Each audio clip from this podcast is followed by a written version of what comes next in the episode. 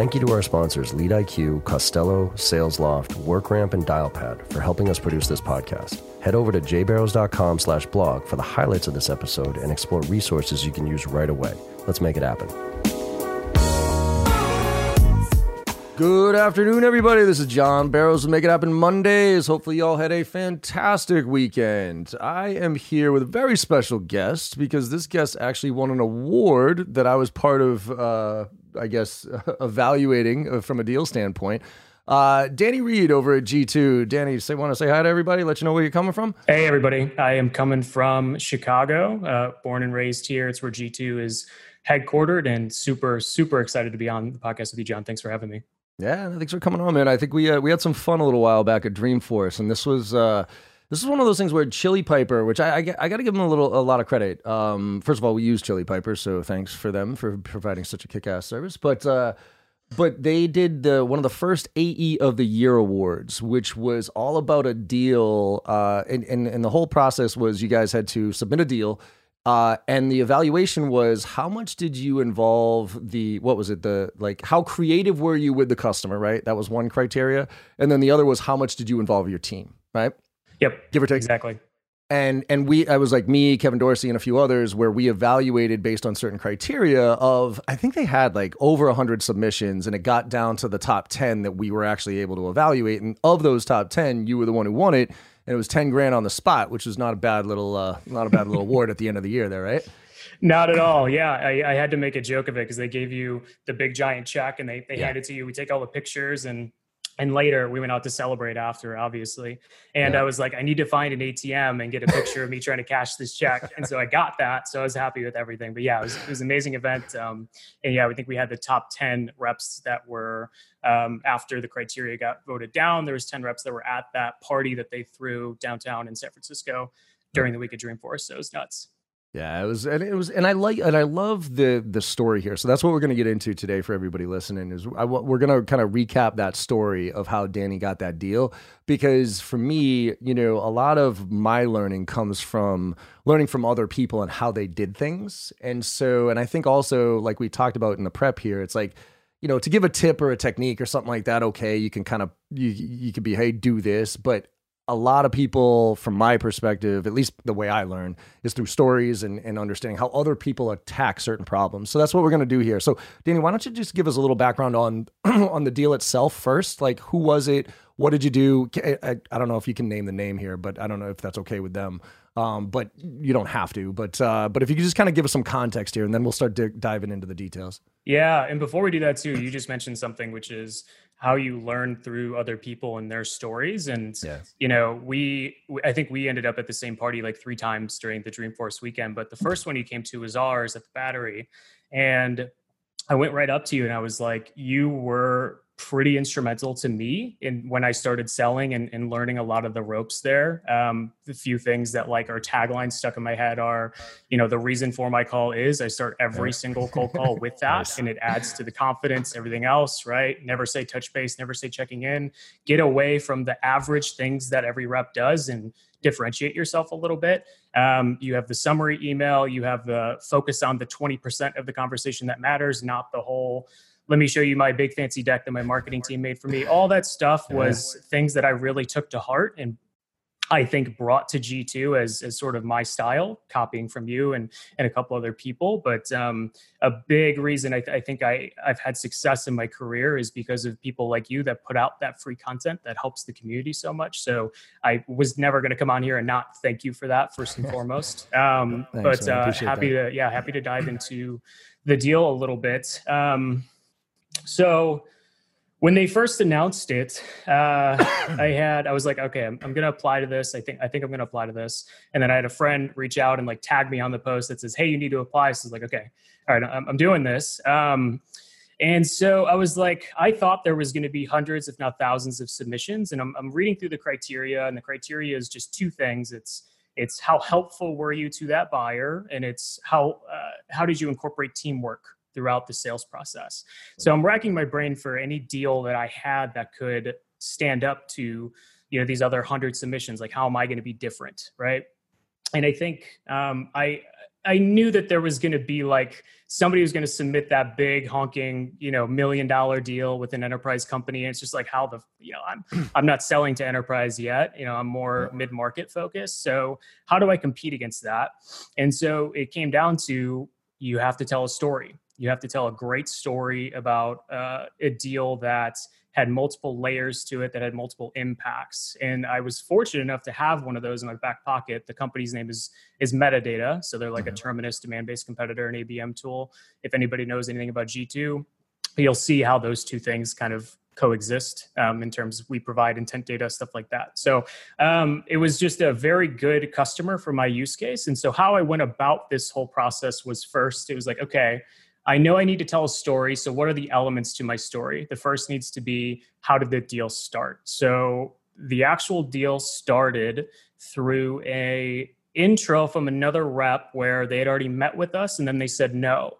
And then I was like, there's no reason why this company should not be working with us. I need to I need to, you know, do my due diligence here. So I went to the rep that introduced me into it. I asked her for all the details about how the sales process went. I listened to the old calls for how those two interacted with one another, and then I had to figure out what the value prop was for first. Why should you speak to me again? Um, mm-hmm. and then second, what you know, what am I actually going to sell you when we when we get on on a call?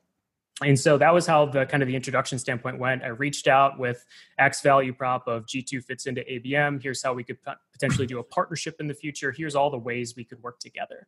Um, Let me ask so you real quick. Yeah. Let me ask you why did they why did they say no? Was it just a no decision?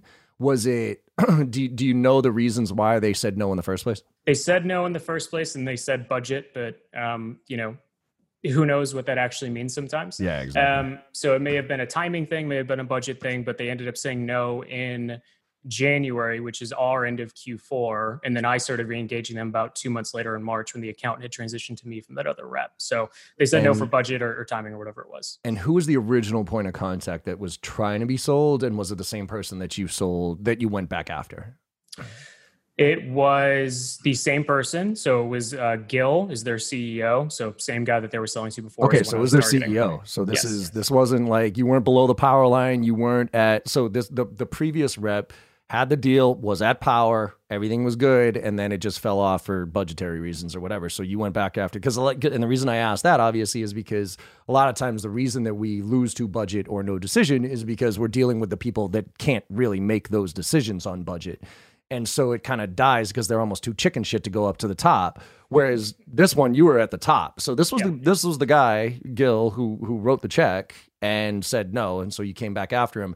And when you came back after him, was it like very tactically? Like, what did you say? Did you have the rep intro you, or did you just reach out with a new message? because that because that's a lost op, right? A lot of us, I mean, we're dealing with that right now. I'm I'm having Morgan and James now look at all the lost ops and try to re-engage with them because we have a few new things to talk about these days. Like moving into 2020, we got some new stuff. And I always say you don't want to just reach out to somebody and say, "Hey, touch and base, checking in, seeing how you're doing." Like you said earlier, you want to come back at them with a reason, whether something has changed on their end or something has changed on your end. So, what was your tactically like? What did you say in that email to that guy? So, um, very specifically g2 is a data provider yep. and so g2 sells abm data you guys are a client you're using that to yep. see who's shopping for a sales training company they wanted to buy all of our data and sort of resell it as part of their solution and when we hmm. said no to that that's not our model we're not bombora that's not what we do they were like okay kind of see you later a little bit and then ah, okay. it sounds like with the old rep they um, just she was very passive through the whole thing, and it was very clear they would be a customer eventually um, because of what they did and because of the alignment. So I think it was mostly just reframing, you know, why we should talk and okay. what the specific value is to you for. I get you want to take all this stuff and, and make it, you know, client facing and all that, but let's actually get to the crux of how this is going to help you specifically in your deals, your pipeline, your processes, um, and realign from there. And that's how we started the conversation. Okay, cool. So we agreed. He agreed to the call. Yep, agreed to the call, and then we run the sales process. Um, now. This was pretty unorthodox because he already knew us. He had already been yep. through a pitch. He already knew all this stuff, right? Andy's a seasoned vet, seasoned CMO, knows how this stuff goes. So I, you know, I get right into it like, what did we do wrong last time? And what are you focused on for this year? What are your goals and objectives? So and, you didn't and that's important by the way because just for everybody else out there i talk a lot about sophisticated buyers and unsophisticated buyers right? The unsophisticated buyers are the ones you do have to walk through the sales process right? You have to you know qualify them show them the demo because they've never bought something like this before. They don't know what the fuck they're looking at right but with a sophisticated buyer, like somebody who already knows their shit, has probably already seen your stuff. And, you know, we all hear by the time somebody comes to us 60 to 70% of the way through the sales process, they were already like 90, they were almost 100% with you. So if you had done the, hey, let's requalify, let me re-show you, the guy would have gotten off the phone in 10 minutes, right? So you came right at it being like, all right, so basically what we fuck up on last time and what are you now trying to do for the future, right? That was your main focus on that call? Exactly. So yeah, and that's such an important distinction for selling based on who you have on the call. Um, ideally, if it's a bigger company, you're talking to a C level or even a VP, you should already have conversations with their lower levels to understand what their pains are. That way, you can come to that meeting with exact things to talk about that hit on their pain points that you're speaking their language. Right. Oh, that's how you get big big deals done with um, bigger accounts. This account was more of a small business account, so going to the CEO wasn't the same sort of uh, larger deal process that somebody might follow. So yes, mm-hmm. when we got on the call, it's right to it. It's it's it's asking, what did we do wrong last time? What was the hesitation? What you know? Why did you say no? Okay, what are you focused on for this year? And i'm already coming you know keep in mind i already know i think how all this is going to play out but you need to hear it from their perspective first. They need to say it and then when they say it you can then paint it back in the same words that they're using to you right? I mean yep. and you you may be wrong. I may be wrong in how i assumed we could help them this year and then as i get that information then we can keep going forward. It's um, actually there that's the question I'm, the we're, we've actually implemented in all of our sales processes is even if it's an existing like a new client who's never talked to us before and we have that initial qual call that second call the first question you should ask everybody is what's changed? So what's changed? Even if it was a week ago even if it was two weeks ago what's changed since our last conversation? Yep. the amount of insight that people are giving us in that that specific question is bananas. People are like oh well you know actually it's interesting you asked that question because we just got a new leadership. We just got new this. We got, and I was like, whoa, whoa, whoa, holy shit! Which means yeah. you either have a huge opportunity at a at a higher level, or you got to you got to resell this thing because with somebody new on board or whatever, right? So, so you found out kind of what had changed, even though you kind of knew. Was there any surprises in that that that that was a major shift in what you had already walked in with? No, it was um, a lot of it was centered around they wanted to do that macro buy of all the data, stuff like that. Same thing. Yep. So didn't didn't un- uncover any new information really. Um, we did eventually get to what the pain point was, and their pain point was validation. They are competing against bigger people, like uh, people with that that have way more uh, money, more employees, more customers. So they needed a way to stand out, and so that came down to third-party validation, value prop of G two, right? So it's like, okay, you need to center the deal around this, but I also know that they already partner with um, other intent providers like Bombora, like all these other folks. So I'm like, this has to be part of this too. So as we went through the sales process, I kept in mind, all right, validation is what you need.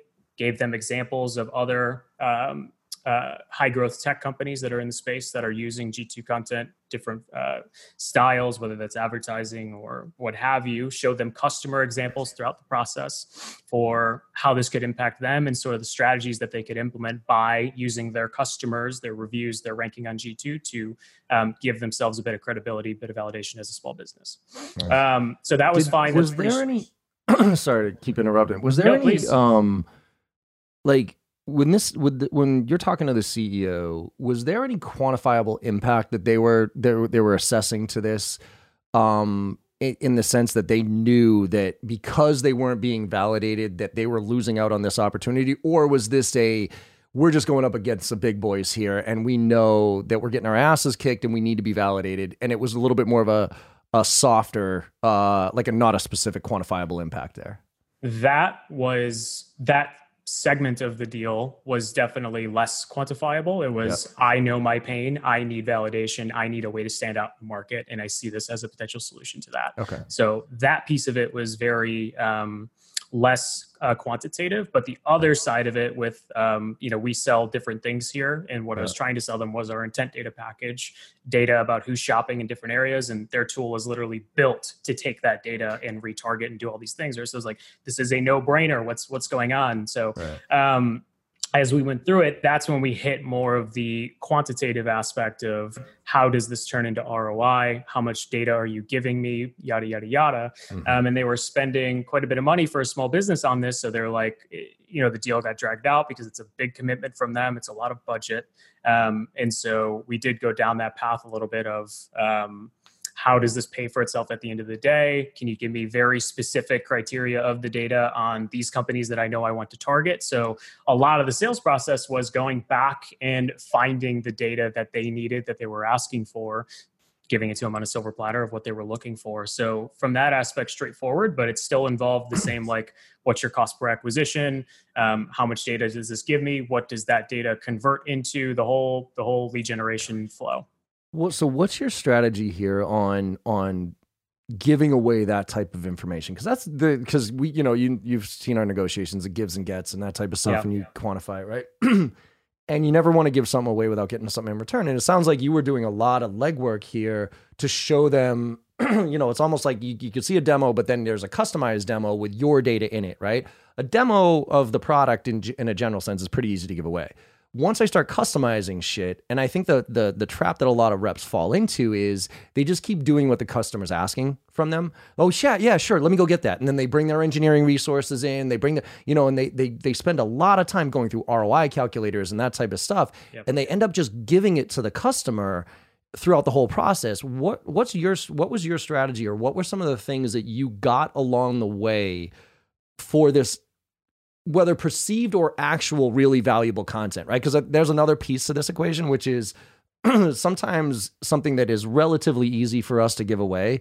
We should be putting more weight to it, at least in some way, shape. Like a discount. I'll give you an easy example. Is like a discount. Like a discount, at least you know a you know five ten percent something like that for most reps. That's almost like yeah, no problem. Like they almost sometimes put it in the proposal without the client even asking for it for crying out loud, right? Yeah but we should put a discount pretty heavy to give away. We should get at least something in return for it. So, what were some of the things that you looked for along the way as you were giving them this like very customized, very tailored information? What were some of the things that you were getting that you were looking at saying, okay, these are signals that that they're in this with me? Their engagement back to me that's always going to be a big one right? They are constantly answering my emails late at night getting back to me in a timely manner. It's very clear that they care about this so a mm-hmm. lot of it is establishing timeline for when does this need to get done and why. And then when they tell you that why you can hold them accountable by that date. It's like hey if we get past this date you said this this and this is going to happen. So uh, and honestly this is one of the hardest part of sales is holding people to timelines. Totally. it's it's their buy it's not your buy right. Yep. so i'm in terms of personalizing a lot of the data, I'm very fortunate to work for a two-sided marketplace where almost anything I send to somebody is already relevant to them. Hey, this yeah. is your profile. This is your data right. in your profile. Let me share yep. some insights on how you can take advantage of this. So, in that way, from a sales aspect, I'm very spoiled um, yeah. because it's it, it can be very easy to personalize everything given what our platform is, and it is actually the same thing in the way that we sell because the we naturally reward people that move faster with us, meaning there's a component on our site where if you are the first people to sign up in a category, you're going to get more data than anybody else that signs up after you on a specific package. Okay. And so that the the um, urgency is a little built into the product in a way, and so nice. that helps us a lot with a lot of the stuff. But I don't have a magic answer for you know how to hold somebody accountable to a timeline. A lot of it is um, you know they need to tell you when they need to move and they need to tell you the impact that it's going to make and then that's how you can you need to use their words against them essentially yeah, or totally. rather with them like what's with the them, yeah. where are we going um, you know you tend to think of sales as like a um, me against them type thing and, and, and really need to um, mentally say this is the challenge we're taking on together um, and figure out what that data is what the impact is and follow the sales process yeah, I mean, it, the more you can put yourself in their shoes about what their problem is and what they're trying to solve, like the empathy part of sales, I think is missing in a lot of cases where it's like, seriously, like day in the life of that person, what are they dealing with and what are the challenges there versus what you're trying to close, right? I mean, somebody asked me a while back, you know, John, you know, how hard can you push, right? How, how, like at the end of the month or whatever, how hard can you push a client to get closed? And I said, well, it's in direct proportion to how much of it is in their best interest versus your best interest, right? Yep if it's in their best interest because they got to close by a certain date or a time, or whatever it is, then yeah, you you can and you should push as hard as as you want. Uh, if it's in your best interest because you just got to close the end of the month or the quarter or something like that, you're just a jackass sales rep. So, right? So, but I, but in when when I say the gets, right, like those define next steps. I think that's a critical get, no matter where you are the sales process, is to get that defined next step, right? So, for instance, did you uh, like when they asked you to put together some of this data? Were there meetings set up and scheduled so you could review it with him or did you just attach it to an email and send it to him and say well let me know what you think in the beginning it was okay i'm going to send you this and we're going to reconnect and talk about it on this date. And then as we got further into past our like fifth or sixth meeting it was sending them info and we're in constant communication back and forth. There's no need for this segmented meeting process. Like i'm right. calling the guy at 9.30 at night sometimes and we're, we're working through stuff. So it was uh, very much after we established a bit of trust in, in our relationship it was texting it was all that stuff. Nice. um, so i think for the first like three four you you do need to establish those critical marks, and then once you've built that relationship with the clients, um, you can kind of go back to okay here's what I need right now because of XYZ, then you can send them the data that gets you to um, uh, what goal they're trying to accomplish. And I know if I text him or call him, he's going to answer the phone. Um, so in the beginning, yes. Later on, not so much. Who else? Who else is involved in this? And who else did you get involved in this on the customer side? Even though they were a small business and you're talking to the CEO, was there anybody else involved? Yeah, so this was uh, you know, this was a hallmark of the um or a hallmark, a uh, a big component of the actual um, award was the teamwork aspect. And yep. so I, I, kind of highlighted in this graphic that I made a lot of the people we worked with throughout. On their side, he kept pulling in people from his team to make sure they were all good with it. And that included their their sales rep, their COO, their customer success manager on exactly how they should go about getting reviews and working with them. Um, but from my side, who I pulled in was throughout the process, um, sharing each detail with my manager, of course, and, and looking for his feedback on what I can do differently or where we might be at with the deal. The next part was bringing in my director of partnerships and seeing how we could both work together in the future to establish a some sort of strategic partnership. There was there was some sort of room for it there. We didn't have it clearly defined just yet, but getting her on a call with him and now now you're now you know the second that i start talking to his seller some people on his team and i'm setting him up to talk to our team with partnerships like you're making this deal so strong because there's yes. so many different areas of communication that are now sparking. It's not just me and him. Who's the typical blocker in your in your sale? Like because there's always that one person. Like if you're selling to business and it like you know the, the general state of sometimes we got the business guy you know person or woman or whatever it's like all bought in and then it is like fuck you right? Is there is there a typical like when you walk into deals being like, I know I got to get like another example for me is uh, VPs of sales and enablement, right? So trainers and VPs of sales. I can usually get a VP of sales to stuff training down anybody's throat, right? Like a VP of sales, I can get them all hot and bothered about training, whatever, and then they'll stuff it down and we're, we're doing this. But if I don't engage with enablement and I and enablement doesn't feel like they're part of the process, I might get in there for one opportunity, but as soon as they I get in there, they'll figure out any way to cut my throat after that because they don't feel like they were part of this. So is there somebody on your side that you like from a G2 standpoint that you look at and say you uh, we we got to make sure that we, these people are inv- involved so that this thing doesn't blow up at the end because there's always that person that comes in at the end and throws the fucking monkey wrench into everything right? Is there somebody like that on your side? It's it's for us. It's involving sales in the process. Mm. So we sell to the marketing team, we sell to a CMO, a director of marketing, VP, what have you. So as soon as we get that salesperson, whether it's an AE or their VP involved, and we show them like G2 is, you know, the the both the good and bad thing is G2 impacts every layer of the organization. It, it, helps the CEO talk about the successes of their customers and where they rank in, in the market. It helps mm-hmm. a marketer truly identify who's in market right now and who should I be going after in terms of my spend, my my advertising, my my nurture campaigns. But then when you get a seller on the phone and I talk to a seller about G2 and I'm like, "Hey, you know, how hard is it for you to get customer feedback and how important is it to your sales cycle? It's like very, and it's very hard. Um, so I was like, okay, here's how we're going to deliver you a ton of different customer content and references that you can use throughout your selling process, whether that's outbound for getting a meeting, whether it's in a proposal stage. As soon as I have their buy in, they will hold marketing accountable to get that done because they want it. So if you can get sales involved throughout that, it helps our case a lot. Um, but you asked me originally, who's the blocker? The blocker is usually like a marketing specialist, a very low level. The higher up said, "Oh, go talk to this person. They're going to yeah. look at it for me, make sure it's good." They come on the call. What's the price? What's the price? What's the yeah, price? And I'm exactly. just like, "Nope, not how this is going to work. Tell me what you, you know, what's your role? What what do you care about?" And then you work it from there. So I was going to say, how do you deal with that, right? Because I, I, think that's a, a, a, massive problem that most sales reps face. I don't think I know is that they they get delegated. You know, they might send a really good email to a C level executive. The C level "Yeah, go check this out," and that underling, if you will, immediately jumps to price.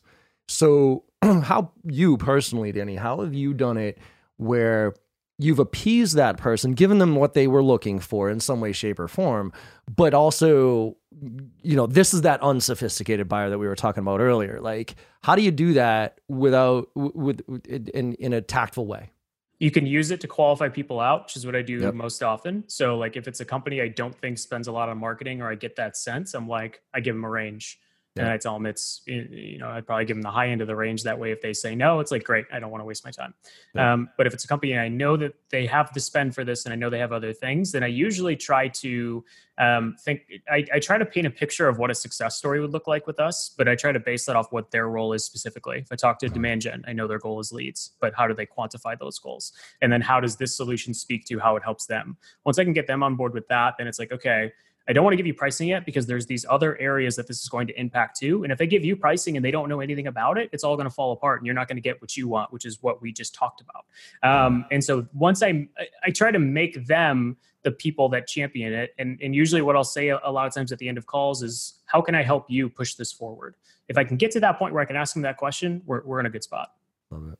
Yeah, I think that's that's the key. There is like you got to get that because again, I've seen deals fall apart when executives are all bought in, but there's that one person because a lot of it is job security too, right? I mean, there are people who are in organizations and they literally build in job security and make the the role more complex than it needs to be and have them be the only part. like when I used to sell IT services, inevitably we would sell to the SMB market and inevitably there'd be that one single IT person in that organization that was the IT administrator and they're they, you know some of them were progressive and realized i need some help here. I don't know what i'm talking about. And and like i need a team so great. But that was like less than 10% the other 90% were nope this is our this is mine. I got all the answers here because they knew when we came in and we uncovered like we would do a network health assessment and those type of things we lifted the covers up and we'd be like holy shit like what is this rat's nest here? Like what the fuck?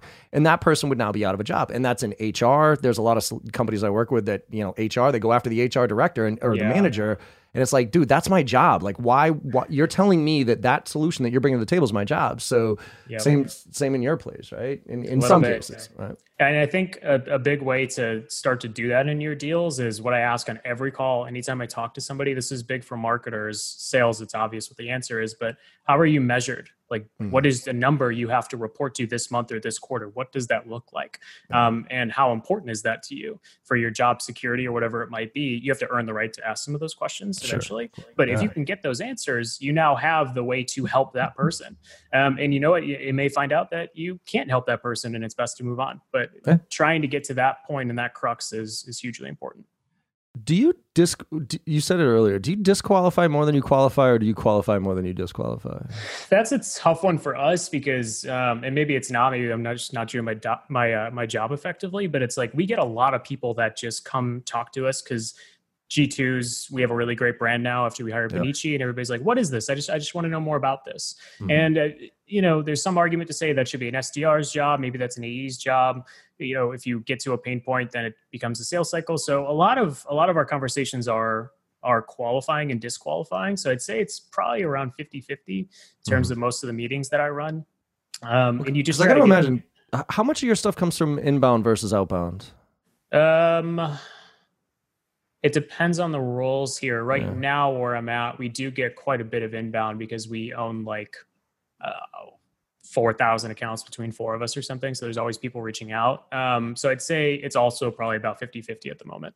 Okay, because I because I was gonna say like I think with a lot of the like for me at least a lot of the inbound stuff is disqualifying right? Mm-hmm. Because we've already they've already filled out some forms there that kind of give me a sense of what they look like, and then and if it's not like oh that's a home run right there and i can you know that type of thing my my first inclination is like why why you know why do you want to do this? Why do you want to do it with us? Those type of things and really find all the reasons why they shouldn't be working with us so that i can get those out of the way early. And then if those are all out of the way and they're still willing to talk to me and, and it still looks like a good opportunity then i know i'm in i'm in charge of the sales cycle. Whereas if I don't do that and I just try to qualify them to see if they look like a duck, smell like a duck, eventually those non those things that really don't qualify them are going to come out and bite me in the ass. Yep, because you're going to spend all your time on those, and then they're going to come through on the that last month, and they're not going to sign, and all that time's garbage. It's out the window. So yeah, it's a big thing. But yeah, inbound. Um, I try to just get a sense of where they're at in terms of their marketing um, sophistication, if you will. Like, mm-hmm. what are they doing now? What are they spending money on? Does this seem like it would be a good fit for us or not? And if it's not, I, was, I just straight up say, hey, I don't think you're a good fit for this right now, and yeah. here's why. Do you agree? And it's like, yes, okay, let's end this 15 minutes early. Yeah, and the amount of credibility. How many of those in your career? Because you've been there for four years. How many of those? I mean, I, you, you probably don't have the exact number, but have a lot of those come back to you?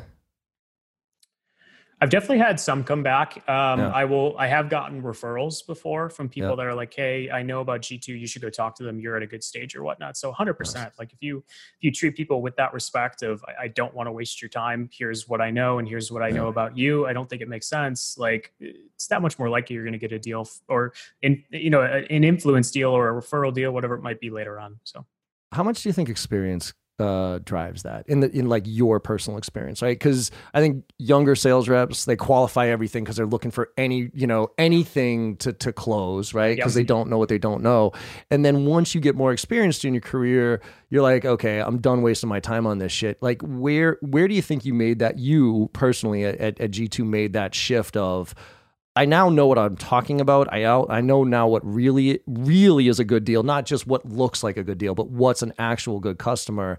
And so now I'm going to take that more proactive approach to qualifying. Was there could you kind of pinpoint a time in in your experience with G2 where that happened for you?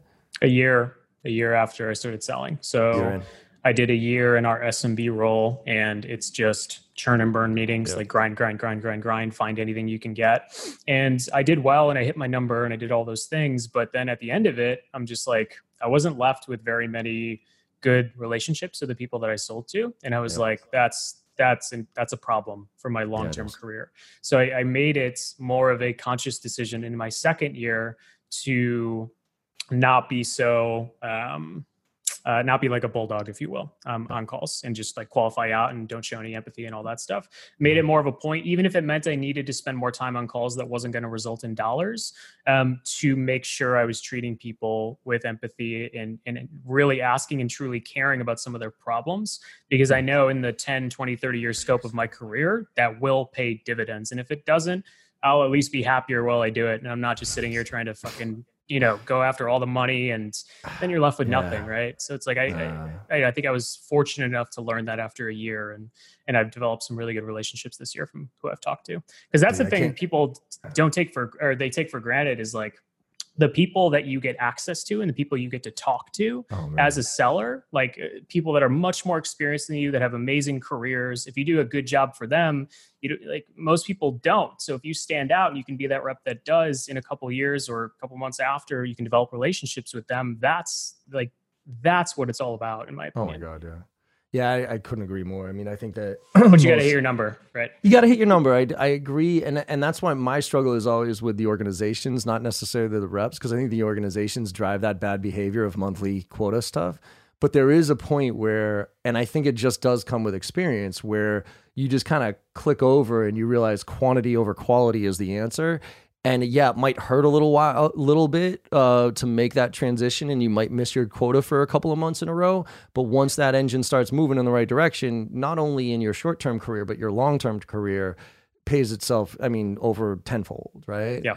Um, and I think you you know that that give a shit. It's funny that you brought it up because Morgan came to me like a, about a year in, about a year into to doing what he was doing with me and ah, probably a little bit earlier, right? Because he wasn't, he hadn't really hit his groove yet. And, yeah. um, you know, and we were doing the cadences, we were doing all the prospecting stuff that we, you know, he was following the training. And uh, he's like, you know, John, I'm just not getting the results I would expect after all the work we put into the messaging and all this other stuff. Like, I'm just not, I, I don't know. I, I expect better results from this. And I was like, well, I'll tell you when you're going to get better results, Morgan. And he was like, when? I go, when you start giving a shit. And, it, and he was like, excuse me? I, I was like, look, I know you give a shit about working here. I know you give a shit about your career. I know you give a shit about all that stuff. I can see the effort that you put in. But until you start genuinely giving a shit about the person that you're reaching out to and looking them at not as a lead, not as a fucking name on a list, but as a person who's working at a company that has challenges that we can potentially support and, and help, right? That's when your results start to change drastically.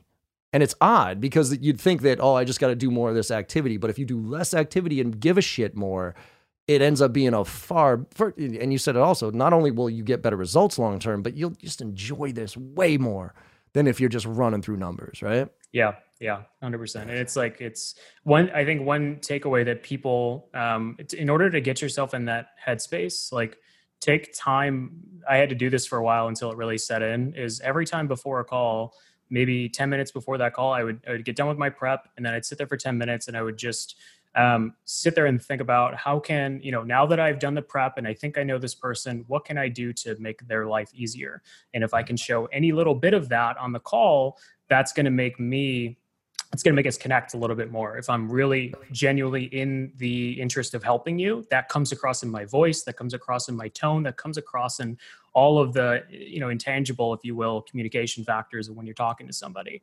Um, your mentality for how you think about someone will reflect in your language and how you work with them. So it's important to make sure you're up, up here mentally. Um, you know what your goal is, and you know it's intentional. And so, because when did you figure that out, right? Because you graduated what in 2014, 15, something like that? 15, yeah. 15. And so G2's been for the like the majority of your career, right? I mean, you had a couple of positions before that, but I mean, for the past yeah. almost since you were out, right? Definitely my like my only SaaS or or true selling experience. Before that, it was a lot of internships, a lot of work out of school and stuff like that was it advice that you got experience or something else that that helped you make that transition of giving a shit? It was really that sinking feeling at the end of the year that i didn't really have a lot of great relationships from the people i talked to all year okay. um, that didn't sit well with me. And i was like i if i I'm not going to be happy if I do this. If I just keep, you know, I hit my number, great. I have more money in the bank account, great. But um, if I'm tr- if I'm truly not connecting with the people I'm spending all my time with, yeah, it's it's draining on your head um, uh, and just on your your mental health, really. So that's how I figured that out.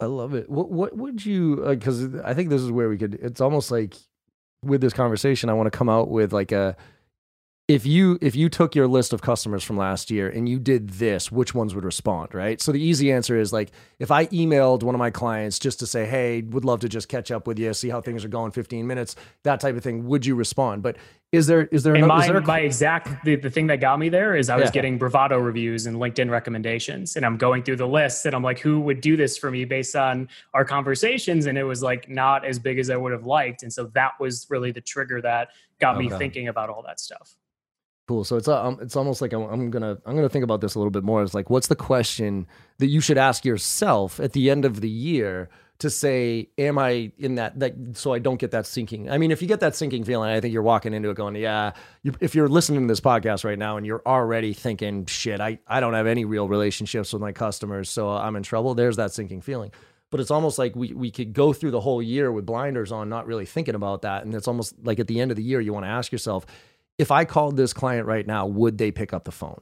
You know what I mean? Would they want to talk to me other than, you know, the contract renewal or, or something that they need from me? Yeah.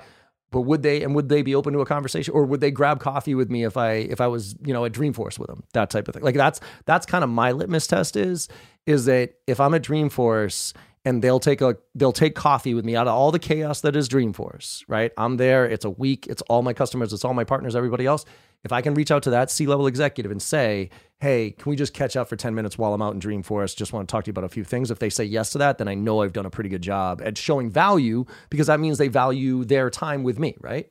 Yep. Uh, and I had it paid back for me recently too, where I, where I got a call from a prospect I sold a couple months ago, and she called me and she's like, "Hey, you know, this person got fired. I just took on all the responsibility, and I don't know what I'm doing. Can you help me? I have these ding, questions." Ding, ding, ding, and once I had that, I was like, "Fuck, okay, this is so much better than like me just selling that." You know, so yeah, it, it pays dividends yeah. down the road. It, it really does. Let's uh, let's talk about some of the hurdles. Were, were, were, there any like major hurdles with this one? Um, I mean, budget obviously probably came back into the equation, but what else? Um, what were some of the kind of oh shit like where, or, or did you think that like I, I got this throughout, or were there like uh oh, red flag? Yeah, the um, the biggest was the budget one, and it was that the fact that they really didn't have any of that money right now, um, and so they needed. They were um, they were trying to think about what I can say. Um, so they were bootstrapped and they were getting more money but um, so they didn't have the budget to pay for it right now so they asked for a special deal to pay for some of it now pay for some of it at this point and pay for a lot of it later and we didn't have any of that built into our it wasn't going to happen if it went through standard process. So um, I was fortunate enough that I didn't have to do this work myself. That their CEO Gil reached out to ours for a conversation about those two among peers and how they run their business. And Godard, our CEO, is very um, active in the tech community. So they had a conversation, and then from that conversation, I got the green light from my CEO and my CFO to grant them this special provision in their contract that made it able for them to sign. Um, so that process really played itself out for me. It didn't do too much work, but that was like a month and a half process of where the deal was halted because they didn't have the money to pay for it. And we had to get around that. So, gotcha. So, teamwork there on your side and their side, getting creative with the customer. And, and, I guess what that that was was that the main area where you got creative with the customer, helping them out with their data, showing their things, but also getting a little bit creative on the uh, financing. Yes, hundred percent. So he reached out that he was going to talk to our CEO, and I was like, okay. So I sent, I called my CEO and I prepped him for that meeting about all the different ways we can work with this company, why they would make a good customer, and eventually why would they, they would make a good partner later. Um, and so all of that led into an approval from from Godard Zen to approve a special provision for them. Nice. Um, and so ultimately, and so on your end, you had again, who were the people on your end you had involved? Uh, there's literally 25 total. Um, Holy shit, 25 people. wow. From, our, from, from both sides, not just uh, not just 25 from my side, but there was a gotcha. lot of people involved throughout this. Um, and so that was something that I detailed in the application of yeah. it took a village literally yeah. to to move this and get it done. Nice. Who do you think was the most influential on your on your side, right? Who helped out the most? Most um I mean, Godard is the one that made it possible. So I'd have to say him. But from a strategic standpoint, it was probably Brittany, our director of partnerships, who Brittany, yeah. we had several conversations about how they would fit into our partner strategy and what that could look like in the future. And once you, you know, that's a tricky one because it's like, well, they may not sign if they don't get this partnership that also benefits them. You're yeah. getting into that give forget, you know. Um, so that was we had to work around that a little bit, but um, Brittany is is amazing at her job. So bringing her into any deal will will help you. But um, she was probably the most influential throughout. Yeah, that's always a trick. Like I've seen a lot of people these days, like, oh yeah, well we'll buy your product if you buy ours, basically, right? So it's like, oh shit, you know, and, and that that's always an awkward one for me to to deal with. It's like, uh, I don't know your stuff, and I don't necessarily like it, but you know, we'll see. Um, Cool. So so ultimately, how'd you close this thing out? I mean, was there and and I'm gonna ask this question with context here, um, because a lot of people talk about closing, right? Uh, and and closing just happens if you do all the right things versus you had to close them. Where where did this one fall on that, and how did you ultimately get that person to sign on that dotted line? It was very much no closing needed at the end no persuasion to get that uh, you know extra buy-in from them to me of getting them to close. It was uh it was just the alignment of everything from the past five months of value. Here's what you're getting out of this. Here's the future of how we work together. Here's the special provision you were granted. All the boxes are checked. Time to sign. Nice did they play any games at the end with like, uh, yo, could you add this last feature? Or did procurement come in and say, well, you know, instead of three years, two years? They tried, and I just shut it down. It's like, you, you know, at, at that point, you've invested five months into this, so have I. If you're going to ruin all that time that you've spent and a very, you know, meaningless request to this contract at the very last day, you're full of shit. You're just trying to get whatever you can get, right? Yes. So you have to know a point where you can push back. Um, and just say, this is what we've agreed to. Are you ready to go? And that's where then I go back to that. Like if you know you're the right solution, right? And you've done, you've put in the work and they've put it. I think the key here is I think so many reps feel like the amount of effort they've put in is what the the leverage is. That is exactly the opposite. It's how much time they the the customer has put time in because the more time they put in invested and i use the easy example here like uh, you know cars right you could walk into the lot and say i'm i want to buy that car period. Let's make this easy. That's the price i want. I'll buy it. Good. They'll you know they'll go through but then they sit you down and they're like okay great. So uh, we'll be right with you and all of a sudden finance comes in. All of a sudden the options come out. All of a sudden three hours later like you could have signed the fucking car and bought that car right now and walked out within 10 minutes but they drag it out because they want you to invest more time in it because the more time you've invested in it the the more shit you're probably going to try to add but they can get you to add to it so that they can yeah. right? Vice versa the more time you waste a sales rep's time right? The the usually the bigger discount they'll give because now I've I've spent 6 months on this fucking deal, man. So fine, fuck it. Here's another 5% off. Let's just get this done. And that's the leverage that they pull on us, but I love the way you approached it here saying like, look, no, like they, they, call it nibbling. I've learned this from uh, procurement. Uh, I think it's a, a, a, negotiations ninja podcast. They call it nibbling, where procurement will come in literally right at the end and say, "Well, instead of three, I want two, or instead of you know fifty licenses, I want forty licenses." But w- but we're good to go if you just do that, and then you could just say, "No, fuck off," right? Yeah. Yeah. Um, and like, even if you are prepared to settle at that, say no anyway. Yeah. Like, okay, they're going to walk away. Reach out back out to them in a week. Say, all right, we can get it done. If that was truly a marker that you needed to get this done, let's do it. Or whatever time frame you deem appropriate. But um, it's the same thing as anchoring. Just say no the first time. See if it's actually yeah. a deal breaker, and keep going. Don't be too scared that they're never going to call you back. Because if you're if you're that scared at that point, then you don't really have any legs to sit on for this deal anyway. Nope. No, you don't. If you if you if you're not like, and that's where discounting happens, right? If you're not confident that you're the best solution, if you are if you're not confident in your pricing itself, right, then you're gonna have to give away a discount because it's just inherent as part of your approach. Whereas if you just if you got the confidence knowing that your shit is good and it's the right fit and it will make a difference, I, you hold that line as hard as you can. Right? Exactly. And you need to get them to tell you what that difference is. And then it's so much easier to hold that, uh, you know, say, this is what we talked about. And so yeah. how important is that to you? Does it, does this extra 5% matter really at the end of the day? If this is going to influence hundred thousand million dollars in pipeline, whatever it might be. And I'll literally say that to people like, Hey, if you think this is going to be successful and you bought it, are you really going to let this die for two grand when you think it's going to source you 100K, 200K, 300K, whatever it might be? Um, yeah, I, I actually have that. Them. I have that, I, and I say, look, especially when they push back. Well, you know what, John? At the end of the day, this is too expensive. You could be like, well, hold on a second, I'm confused. You had told me all that quantifiable stuff, like if you don't do this, you're going to miss out on these marks or this revenue or whatever it is. And now you're saying my price is too high to hit that macro goal of yours.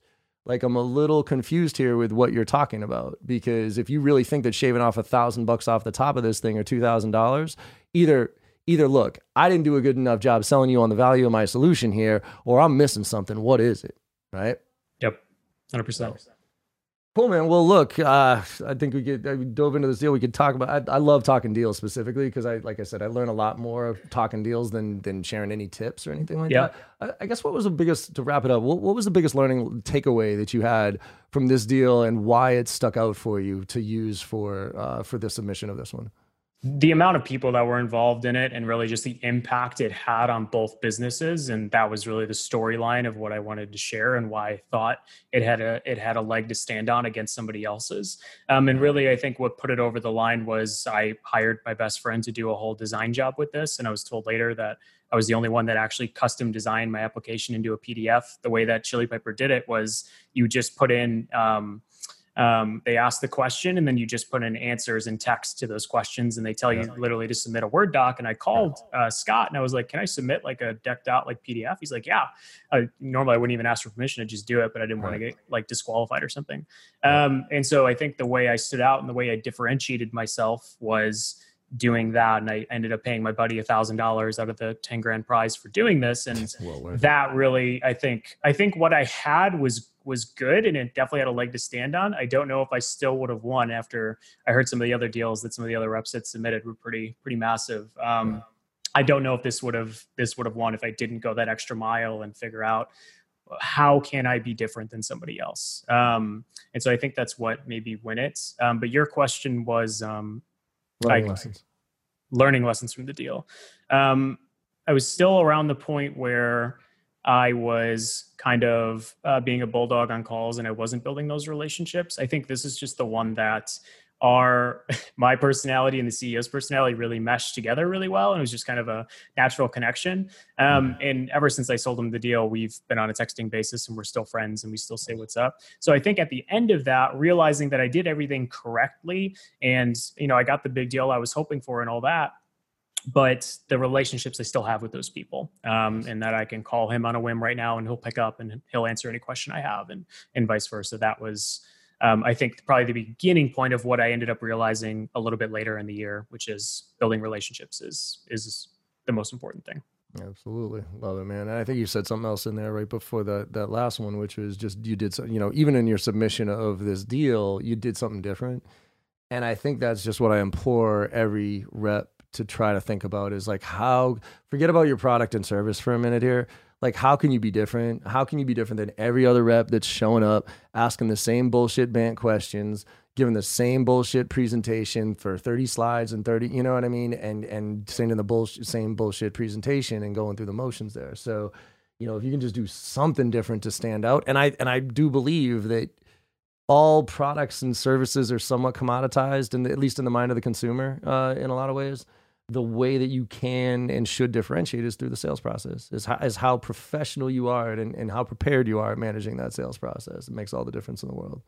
Yeah one one actionable tip i would give to anybody that i talk to my my fellow aes about a lot is um, preparation for the call is the easiest way to be successful. And so the way that you frame that to them actually is very important. Where what I've done recently is I will I do 30 minutes of prep. If it's a big call, I might do more. And I'm looking at first um, their LinkedIn profile. I look at their job description. What metrics do they have in there? What are they responsible for? How many years have they worked at their current company? What are their past jobs? Are they experienced in this field? Are they new to this field? Where did they start their career?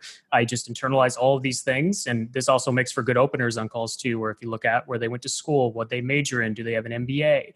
Go Google their name, look at their look at their um, public socials, find out some of their hobbies and their interests, and see if they produce any content. Take all that, you're gonna have something to talk about in the very first ten seconds of the call, besides the fucking weather outside, yeah, right? Exactly. Ask Please. a good question that opens up and makes you a human being to them, not a robot that you're talking to. Step number one. Step number two. After that is after you've done the prep of look at their website look at the um, social media that they have what type of content are they putting out. This is for me what i sell to marketers is what i look at right? Um, look about the things that they care about and anything public that they have you shouldn't go into a call asking them how long they've worked there or where they're located or anything else. All shit you can do yourself. But mm-hmm. then after that you share what you did for prep and you you can you can concise it into 30 to 60 minutes. Hey i know we have you know this was the reason for the call. Here's what i've done. Here's what i've looked at. It sounds like you're in this position and you have these problems but then let them tell you where you're wrong. Because mm-hmm. then you've you've at least done the work to say okay this person is committed to helping me. They've already invested time into me before i've even spoken to them. Now let them tell you here's what's actually going on. Here's what we need to know. And that's an easy way to earn trust very early on so you can ask better questions throughout the sales process. So i would say that is my biggest actionable tip that i never see a lot of aes doing on on calls. And it, it drives me nuts whenever somebody tries to pitch me something. So yeah, it just drives right in and it goes back to the give a shit factor right? I mean just you know have i even tell people but, but to, i don't let them guess that i did that i prepared. I actually tell them. I go hey uh, real quick before we get started here you know as i was preparing for this meeting i was on your website. I looked through your linkedin profile and i noticed whatever. Talk to me about you know what i mean? So yep. and again to your point instead of the weather the fucking game or whatever you're actually small talking with a reason.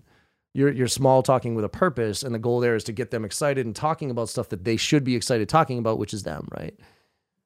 Hundred percent. Um, oh. You know, if you see they get an MBA, do, do you think an MBA is still worth it in today's age? What did you experience yeah. before? Just like very basic stuff, but you can create questions out of it and try to make sure that you are actually interested in their answers. Don't just ask them random questions you don't care about. But anyway, yeah. Well, that and that goes back to the authenticity piece of this is too, right? Don't say, I mean, look, fine. You know, the fisherman, like, oh, I see you're a fisherman.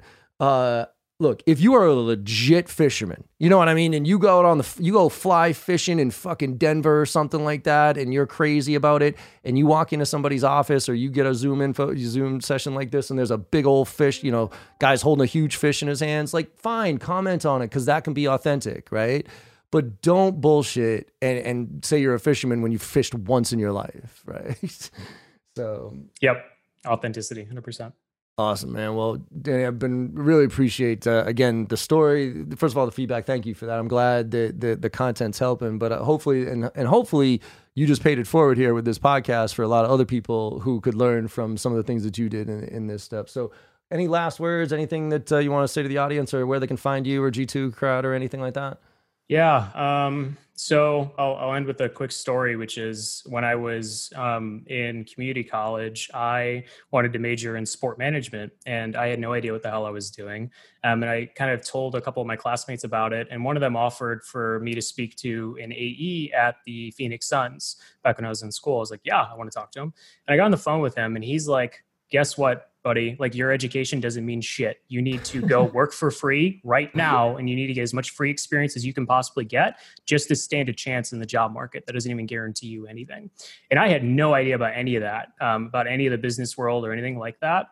So after that call, I went on to do three, four internships throughout school, use that experience to get my first job now at G2. But without that call, I don't know where I'm at. So one big thing I love doing now is doing that mentorship program with Bravado of talking mm-hmm. to new sellers that come into the industry just to pay that piece back forward because I know how helpful it was for me. So if you're a new AE or a new rep at a, at a new company, please call me. I'll be happy to help you.